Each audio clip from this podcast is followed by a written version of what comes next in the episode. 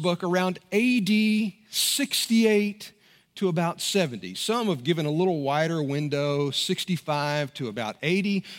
We think it's a little closer to 68 to 70 because he ties in with this letter that Peter writes in 2 Peter, and he refers to some of the same topics that Peter does and what was happening in the church. That in the church, there were people who were straying away from the faith, and he's addressing much the same topic. And he even journeyed at times with Peter, and they probably saw this same issue in the churches. So he writes this around AD 68 to 70.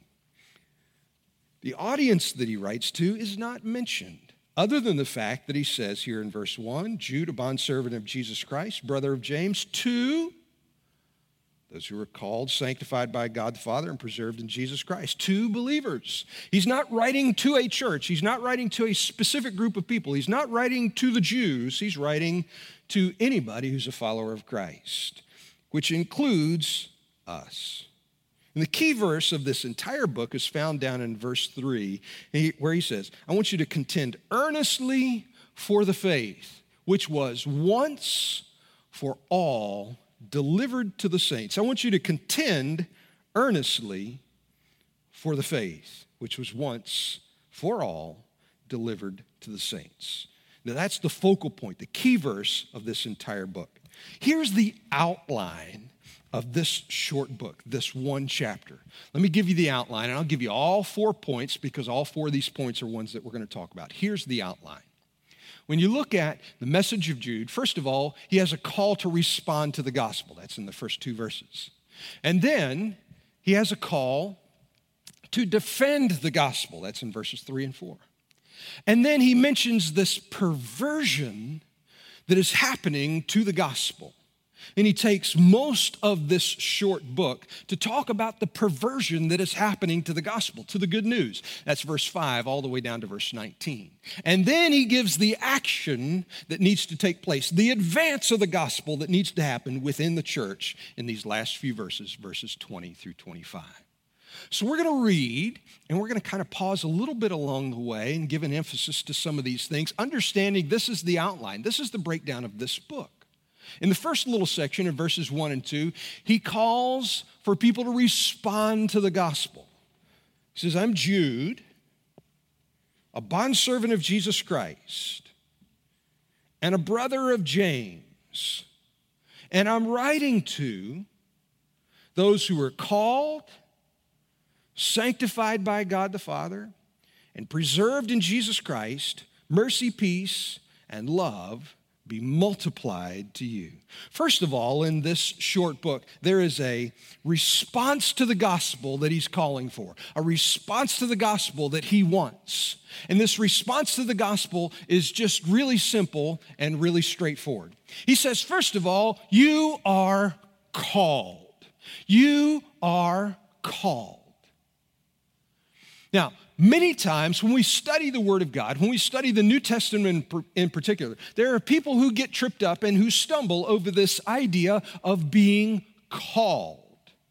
Because when we talk about being called, when we talk about the calling of God on our lives, it leads into another topic of discussion that can be very confusing for people talking about God predetermining or predestining, God choosing things for us, that God has called you.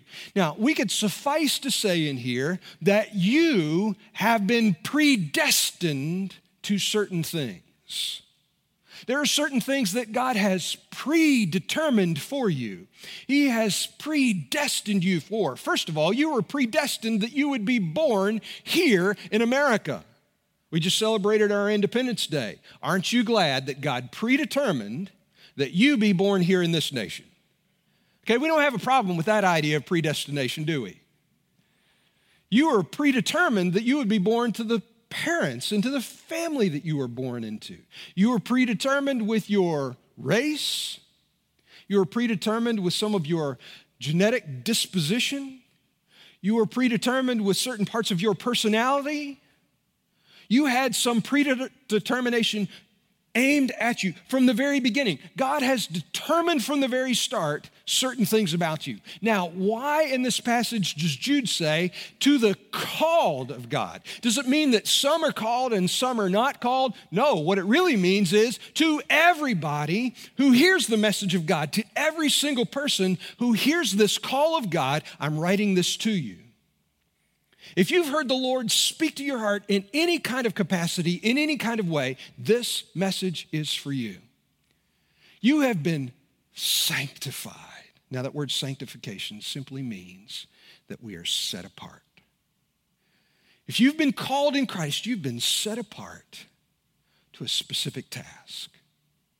You have a very specific purpose that the Lord has called you to and you are preserved by the power of God.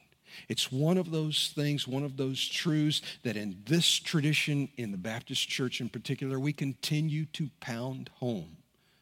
When we talk about this in membership matters, I express it very clearly here in this church, we believe that once a person has come to faith in Christ, because that transforming power of Christ working in them was done by the power of God, not the power of Rob. It wasn't done by my works, it wasn't done by my good deeds, it was done by Jesus' work on the cross because he did that and because he took this old me and he transformed me into a new person. The old passed away, behold, the new has come. I am a new creature in Christ. And even though I'm not always faithful, he is faithful and and he will keep that which I've committed to him against that day. He's preserved me, and I will be his forever. If I've come to faith in Christ, I can't lose that. He says there's a blessing that you've got that is coming your way. He says, You are blessed.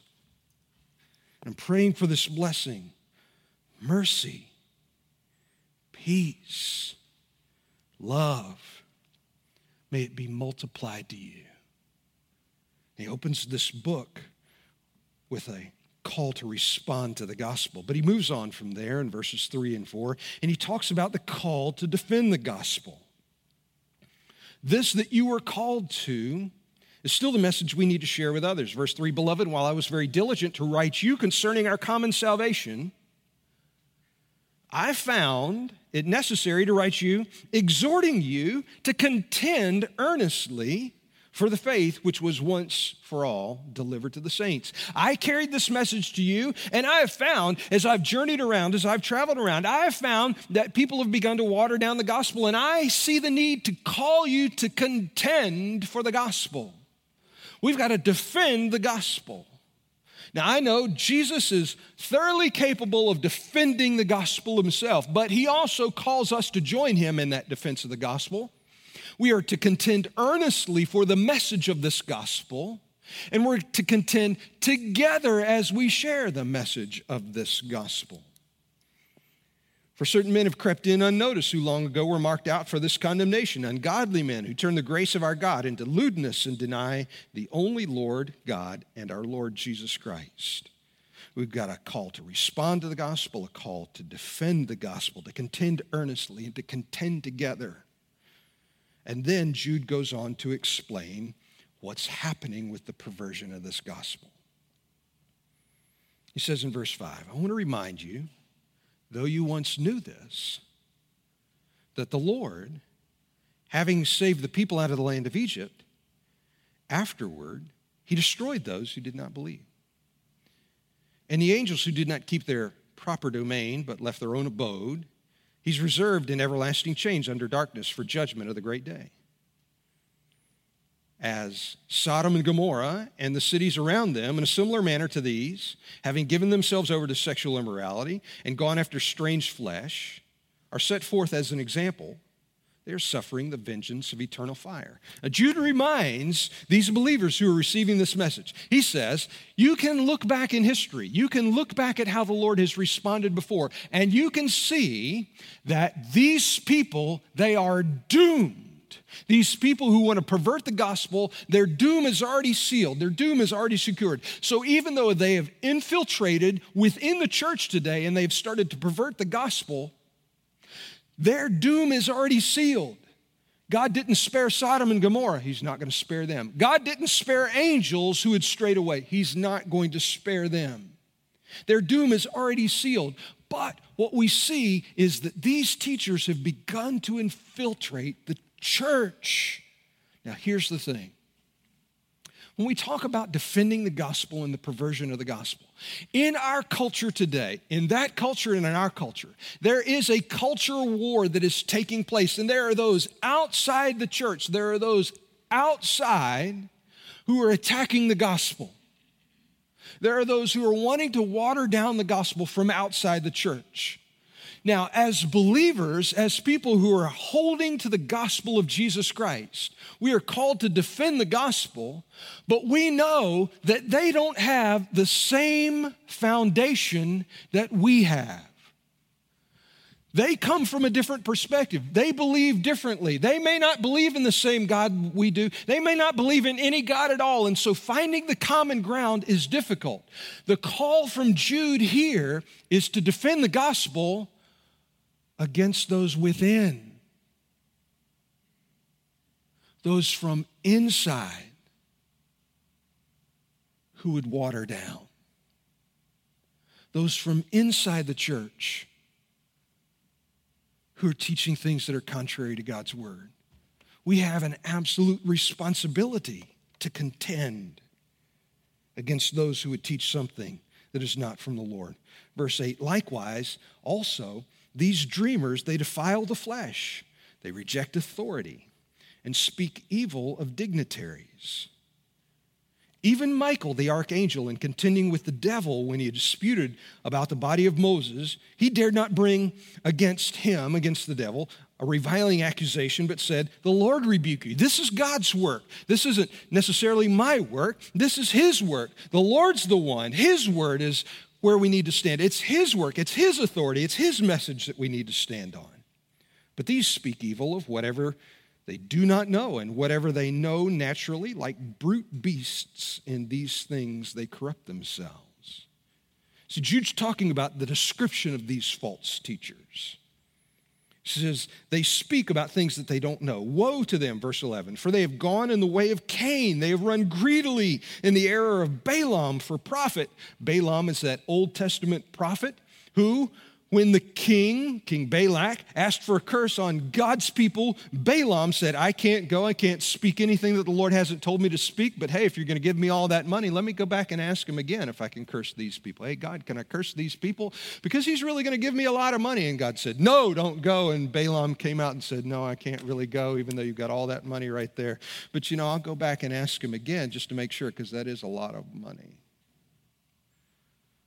He says, like Balaam, these people have sold themselves and are using the gospel for profit.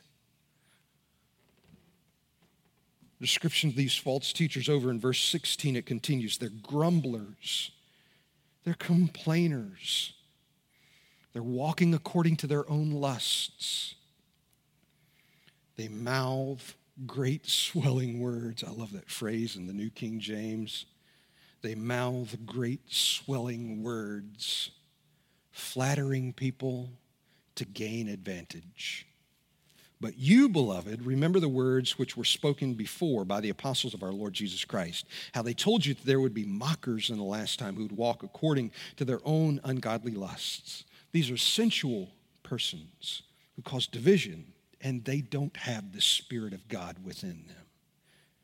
He gives this description of these false teachers. Now, what is their desire? What is it that they're aiming for? These people who are perverting the gospel. Well, look down at verse 12. It says, These are spots in your love feasts while they feast with you without fear. They serve themselves. What's the desire of these false teachers? Self. Seeing themselves elevated.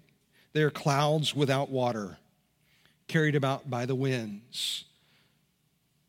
Late autumn trees without fruit. They are twice dead, pulled up right by the roots. They're raging waves of the sea, foaming up their own shame, wandering stars for whom is reserved the blackness of darkness forever. Enoch from the seventh the seventh from Adam, prophesied about these men, also saying, Behold, the Lord comes with ten thousands of his saints to execute judgment on all of them, to convict all who are ungodly among them of all their ungodly deeds which, have, which they have committed in an ungodly way, and all of the harsh things which ungodly sinners have spoken against him there is this call to respond to the gospel, the call to defend the gospel, a description of the perversion of the gospel, and the call to the, advance the gospel. We'll read these and then we'll tie it all together. Verse 20 But you, beloved, building yourselves up on your most holy faith, pray in the Spirit. How do we advance the gospel? First of all, we've got to continue to grow. You, beloved, build yourselves up on your most holy faith. How do we advance the gospel? We've got to pray, pray in the Holy Spirit. How do we advance the gospel? We've got to continue to love. Verse 21 Keep yourselves in the love of God, looking for the mercy of our Lord Jesus Christ unto eternal life. On some have compassion, making a distinction, but others save with fear, pulling them out of the fire, hating even the garment defiled by the flesh. We've got to love, love enough to keep the gospel true. And we've got to trust. And now to him who is able to keep you from stumbling, to present you faultless before the presence of his glory with exceeding joy, to God our Savior, who alone is wise, be glory and majesty, dominion and power, both now and forever. Amen.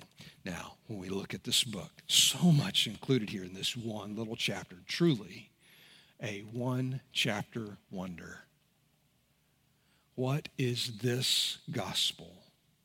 Message in this short book trying to tell us? These four things. First of all, there's a call to respond to the gospel. The call has always been there, the call is still there. One of the most troubling things, one of the most troubling things that I hear as a pastor is related to some of the statistics tied to the church today, the church in America today.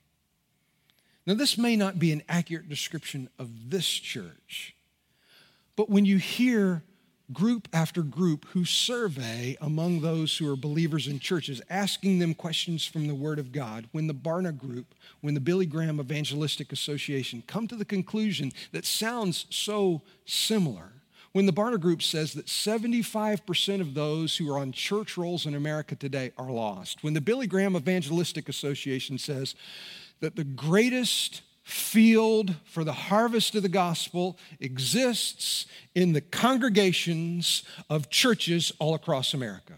80%, they estimate, 80% of those who are on the roll of a church are lost. That's their estimate, not mine. Now, whether I agree with that fully or not, I don't know that we can apply that fully to this church, but I do know that we have 1,800 members. And I know that we have, on a good Sunday, with all our children and teenagers and workers back in the nursery scattered in other parts of the building, on a good Sunday, we might have 400 or 450 people here. And when you look at the numbers and the statistics, boy, that looks eerily similar to some of the things that have been described. This is the call of the gospel. Here's the call of the gospel. And I know that in churches all across America today, there are people who have heard the gospel over and over again. They just haven't responded to the call for whatever reason. Maybe because they feel shame, maybe because they feel like people will look at them, maybe because they feel like they already are saved when all they've done is walk an aisle and be dunked under in a tub. When the call of the gospel is this I've called you and I've set you apart, I've sanctified you. I've called you to be unique, to be my special people. You have been transformed by the power of Christ, and now it's time to be different from the world. D.L. Moody says the faith that fizzles at the finish was faulty at the first. And here's the call the call is still the same today as it was 2,000 years ago. We've got to respond to this gospel. We've got to respond to this gospel message. Jesus Christ came to die on a cross to save you from your sin, which you could not do for yourself. You had no hope. I had no hope. And unless I yield and surrender to Jesus Christ as my Lord and Savior, call upon his name, and declare him Lord of my life, I will not be saved. It requires that response. And Jude says, You've heard this gospel message before, you've heard it proclaimed. First of all, the Lord wants us to respond to the gospel. Secondly, he wants us to defend the gospel. He wants us to defend the gospel. If Jesus Christ wanted to today, he could come back on the clouds of glory and he could take away every single person who is not a believer, every single person who desired to pervert the gospel, every single person who tried to lead someone astray from the gospel. He could. But he also gave us this description in his word. He said, I am patient and long suffering, desiring that none be lost, but all of these people be saved. He could, but he's not going to. And he's left it to us, the church. He's not going to yet, at least. There will come a day when the trumpet will sound and the Lord will descend. But it hasn't arrived yet. And until it arrives, he has entrusted to you and to me the defense of the gospel. That's what Jude reminds us of. He says, You need to contend earnestly for this gospel message. Don't allow it to be watered down. You've got to stand on the word, which means we've got to know what the word says about this gospel message, but we've got to contend earnestly for the gospel message. It's your task, it's my task. It has been given to us because the perversion of the gospel is happening in our world today. Now, I didn't print it and put it up on the slides because it would take too long. It's too much there. But if you really want to see an idea of how the gospel itself is being perverted in America in particular, I shared this with the staff and with a couple others with a, a, a brief um, message that I sent out this week. You, you can go to the website, progressivechristianity.org progressivechristianity.org. And you may hear this. You may hear people say and use the term progressive Christian. They use this now instead of liberal Christian because it kind of has a bad connotation, the idea of a liberal Christian. But progressive Christianity sounds like, hey, we're just modernizing this. We're bringing it into the modern age. We're making it palatable to everybody. And if you want to see how the gospel is being perverted, all you have to do is go on this website, progressivechristianity.org, and look at their eight basic points. There are eight basic points. And if you read those eight basic points, you'll see that in progressive Christianity, which has taken over much of those who are in the public arena and in the political arena today who say that they're believers in Christ, but they're progressive Christians, this is the description. We don't care what the Bible says, it's more about the seeking than the answers.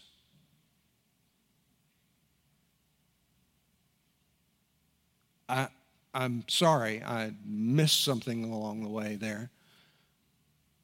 I didn't know that the journey was more important than the answer Jesus Christ. I am the way, I am the truth, I am the life. ProgressiveChristianity.org also, also says there are many different ways you can get there. All kinds of different paths that you can take to find your faith, your place in this world. We're open and accepting of anybody and everybody. We're not going to tell them they're wrong. They've got to determine that for themselves. Now, why is this important? Because they have the name of Christ. And if there is no response back, if there is no response from people who stand on the Word of God, if there is no response back, if we don't even know how to respond, then they hijack the name of Jesus Christ. There's a perversion of the gospel that's taking place, and it's time for us to contend earnestly for the truth of God's word. It's time for us to pull the word of God out, stand on the word of God, to share the word of God, regardless of whether it offends or not, regardless of whether it offends my neighbor, regardless of whether it offends my family member, because Jesus said, I came as a stone of stumbling and as a rock of offense. And if we are sharing a message that doesn't occasionally, we're not called to be offensive, but we're sharing a message that if it doesn't offend on occasion, then the message may have been compromised. We're called to respond to the gospel, first of all, and we're called to defend the gospel against this perversion that is taking place. Now, how do we advance this gospel? Well, it is interesting that he mentions just a few things here in these verses at the end of Jude. We advance this gospel by growing. But you, beloved, build yourselves up on your most holy faith. Learn my word. build yourselves up on your most holy faith. Grow in me. If we want to advance the gospel, pray. You know what the greatest evangelism strategy that has ever been developed in the entire world, the greatest evangelism strategy is not CWT, it's not evangelism explosion, it's not faith training.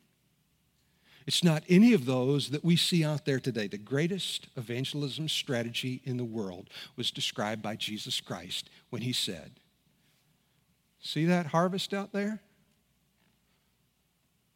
You pray. You pray unto the Lord of the harvest. You pray that He would start calling people from within the body to start sharing in that harvest. And when you start connecting with my Father, He's going to connect with those in the congregation of believers that are called to share. Now, who might that be? Well, it might just be every single one of us.